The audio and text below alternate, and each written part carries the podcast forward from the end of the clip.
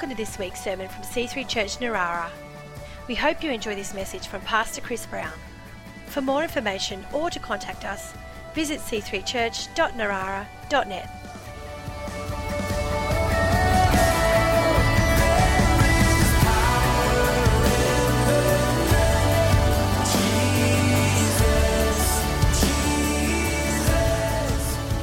I want to just no share two scriptures, um, and it's finishing up on the lines of our prayer. Thanks, Byron preached last week uh, on prayer, and we've been preaching on on prayer throughout uh, you know February and into March. And uh, I just want to share uh, a, a well-known passage uh, from Second Kings chapter four, and then I'll share one other verse with you, just briefly. Um, uh, 2 Kings 4, verse 1. Here we go. This You may know this story. This is Elisha and a miracle that God uses him for. One day, the widow of a member of the group of the prophets came to Elisha and cried out, My husband who served you is dead, and you know how he feared the Lord. But now a creditor has come threatening to take my two sons as slaves. You, you didn't just get your credit rating downgraded, you know, you lost your kids because they would send them off uh, as slaves. So Elisha says, What can I do to help you? And then he says, interestingly, Tell me, what do you have in the house? God always uses what we've got. You know, it's very easy to say, Oh, God, I got nothing. You know, Moses, what's in your hand? Oh, well, what do you know? Well, I'm going to use that. Because you've always got whatever you need, right? There in your life with God's touch, you know. So don't ever say to God, Oh, you got no idea, God, it can't, this will never work, I haven't got enough, you know. God uses what we have and He moves on it. And he says, What, what do you have? She says, Well, nothing at all. Oh, except, except I, I, a flask of olive oil. So nearly nothing, but not quite nothing. Just a flask of olive oil. Doesn't sound much, but watch what God does. Elisha says, Borrow as many empty jars as you can from your friends and neighbors, then go into your house with your sons, shut the door behind you. Pour olive oil from your flask into the jars, setting each one aside when it is filled. Interestingly, he's saying go away from distractions. Get into like a prayer closet. Get into a private place just you and the lord. And then pour the olive oil from your flask into the jars thinking well okay it's not going to last long. What's the point?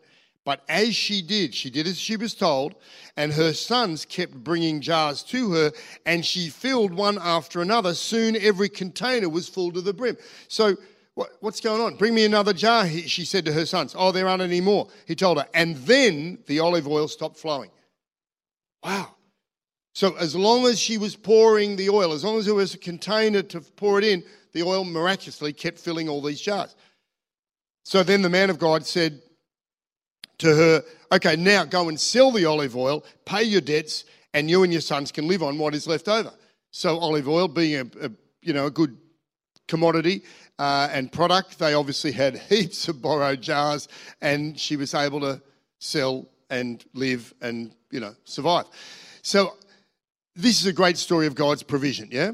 God's miraculous provision. And I've only ever heard that preached in reference to material blessings, to, you know, an abundance of provision that God will bring in a financial or a material way. And it certainly applies to her life initially and, and to our, our lives. And you may have situations where you've been tight financially, materially. You've come to God, you've prayed, you've, you've, you've done what Pastor Tim said, you've, you've tithed, you've honored God, and then wow, you see financial provision poured into your life, just like oil pouring into the containers. So that's true and that's relevant. But oil is a symbol in the Bible of the Holy Spirit.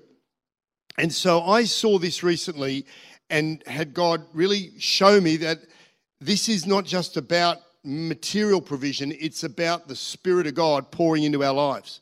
It's a picture, a symbol, a prophetic, uh, uh, a symbol, if you like, of how He will pour His Spirit into people who are open, who are empty, who are willing to be filled who come to him and say, Well, God, I, I, I, don't have anything except I got just a vessel. Here I am.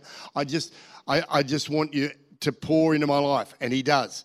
And as I said, the oil, you know, is used in the Bible as a symbol for the Holy Ghost.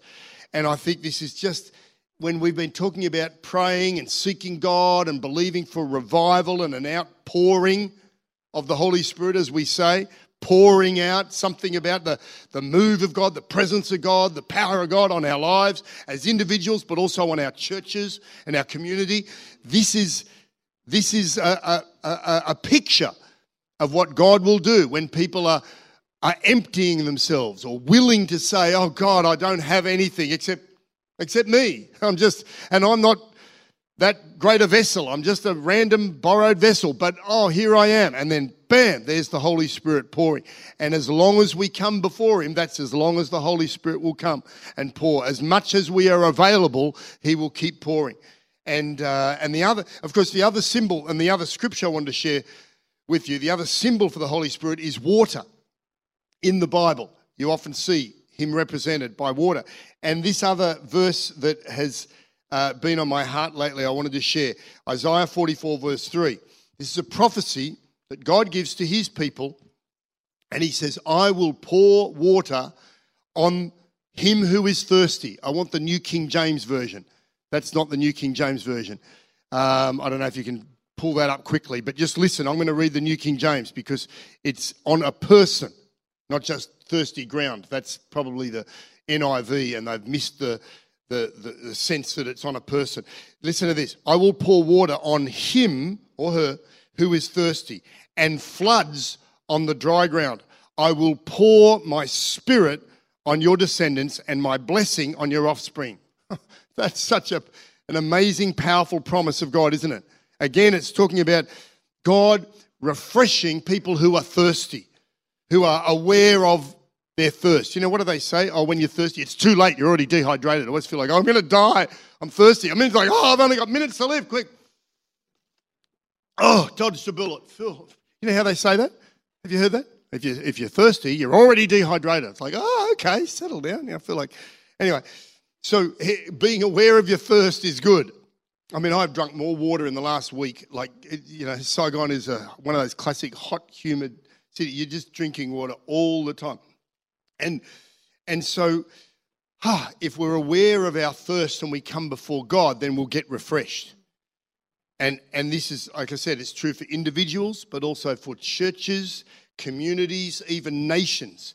Like th- that verse, you know, that verse was a key verse for the, the Scottish revival that I talked about recently in the Outer Hebrides, which Willie knows all about. You can ask him. He'll, over a, the price of a cup of coffee, you know, well, he's a Scot. He probably wants two coffees, uh, you know, one for him and his wife. you don't mind. Oh no, you're going to bash me later, like an, another classic uh, Scottish um, uh, broad brush painting. You know that he's a fighter, but. Um, uh, uh, you know, the, he knew about this revival I shared about in the, the Outer Hebrides Islands, late 1940s, 49 till into the early 50s. And this was the verse that God had laid on the hearts of those people who prayed and ushered in this amazing move of God saying, God, pour your water on your people. We are thirsty for you and flood us with, you know, your refreshing. And, uh, and look at the generational blessing that's promised. You know, you pour your spirit on the descendants, your blessing on our offspring. Because let's face it, as parents, you want the best for your kids, don't you? And I think as normal citizens, we want the best for the next generation. Well, the very best thing you can do for them is to give your life to Christ, commit to God's ways, be planted in His local church, and be a person of prayer. To seek God and say, pour out your spirit, God. That's the best thing you can do for your kids. The very best thing. I mean, of course, you work and you buy your kids presents and you want to send them to a good school and all that. But some people, the Bible says, don't weary yourself getting wealth. Some people are working so hard and not at home so much that the kids are missing out on the presence of the, and I don't mean ENTS, the ENCE of the parents, the, just the being with the kids. And, and not just being with them, but being present and being godly and being connected and spiritually minded to help them understand the ways of God. So that's the very best thing you can offer your kids as a parent. And then, and of course, we're blessed. We're seeing this multi generational blessing that this talks about in our church. You know, we see, you know, parents uh, and then the kids, and the kids have, you know, met in the youth group. Tim famously proposing to Nikki when he was a teenager and he sang a song on the stage of the church and he took liberties and said, Pastor, I've got this song I'm performing on a Sunday night service, I think it was. And do you mind if I just sort of do a little segue in that song? And I'm like, yeah, sure. And then he got up and sang a song. And then next thing he's proposing to Nikki. Where is she? Out with the kids. Yeah, right. Uh, with and so now they're you know parents and their kids are growing up in God's house. And so we've seen this. It's beautiful. It's wonderful. We'll see more of it. And so back to Elisha and this widow. Just notice that as long as she brought the containers, God filled them. And again, I think that that is a, a, a picture of the Holy Spirit pouring himself into anyone who is aware of their need for him, who empties themselves of other stuff that you can fill your life with the white noise of the world. You can be busy. You know, I got to race home and fix this and do that and go, go off there and you got to help some, you know, you got a lot of work. Maybe you got offers for working on, you know, Sundays or all hours during the week, but there's times when you say, no, that's when I'm going to church, or that's my family time, and I'm saying no to some things in order to say yes to other things. And I'm not going to just get binged out on that show because there's 18 seasons and I've got to watch every night for four hours to get a, well, maybe you don't need that show. You, I started watching a show a little while ago, and after a couple of episodes, I thought, I don't need this. It's so well acted, but it's just, uh, you know, I just, and you're better off sometimes just switching off and just get onto, you know, Wikipedia, you know, and just find out the, find out the ending. You know, just read the plot. Go, all right, and then they all killed each other. Oh, great. All right, done with that. Ah, now I can seek God. You know, Ruth's hopeless. We start watching a movie. I'm like, I don't like this. I'm out. She's like, but what's going to happen? I'm like, I don't care. And then, so she'll sometimes just watch the whole movie. I said, how much was awful, but at least I found out what happened. I go, all right, so what happened? They all, they all died, didn't they? Yeah, yeah, right, yeah. Even the good guys. Eh, yeah, great. Yeah, so, so come on. What I'm saying is let's just, let's make some priorities, including some time of prayer. It just comes back to having a life that is just hungry, open, saying, God, pour pour yourself into me, going into that place, like Elisha said to the woman, take you, take your sons, close the door to the world behind you, and get those containers, and then start pouring and see what happens. And the Holy Spirit will keep pouring as long as we keep ourselves available. For as long as those containers were placed under that oil, the oil kept pouring. As soon as the containers weren't there, the oil stopped pouring. So if someone says, oh, I'm not really, I'm too, I'm too busy, I'm not available, well, what do you know? Well, why haven't I got that touch of God in my life? Well, how come you, that person's so anointed? And why? Well, because you just didn't you didn't just get in, in that quiet room and open yourself up like a container. You just weren't available, were you? You're too busy.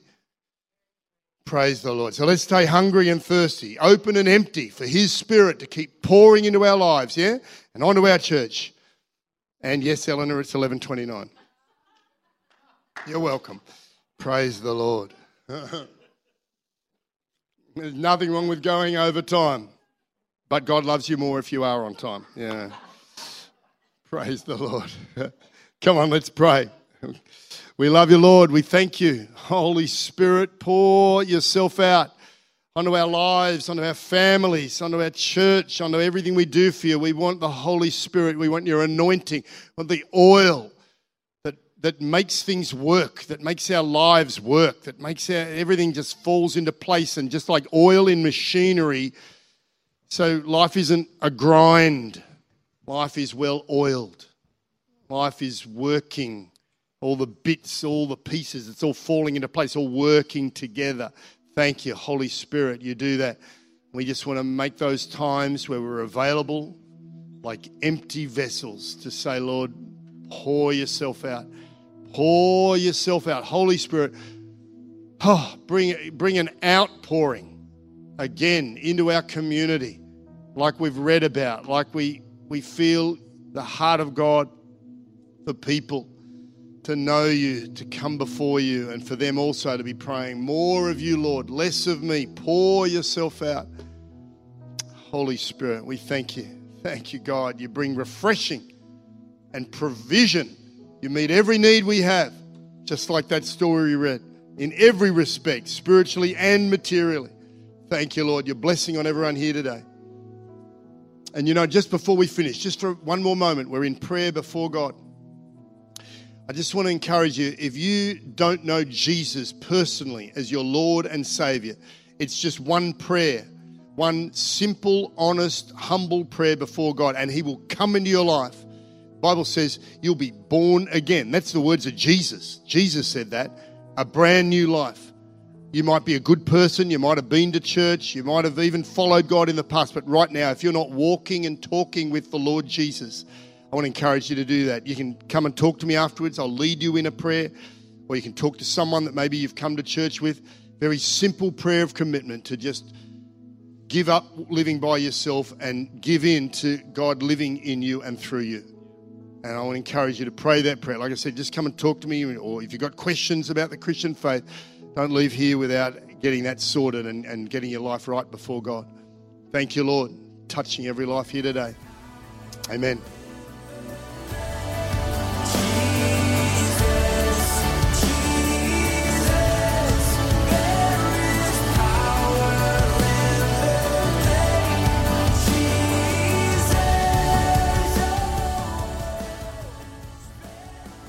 Hope you've enjoyed this week's sermon. For more information or to contact us, visit c3church.narara.net.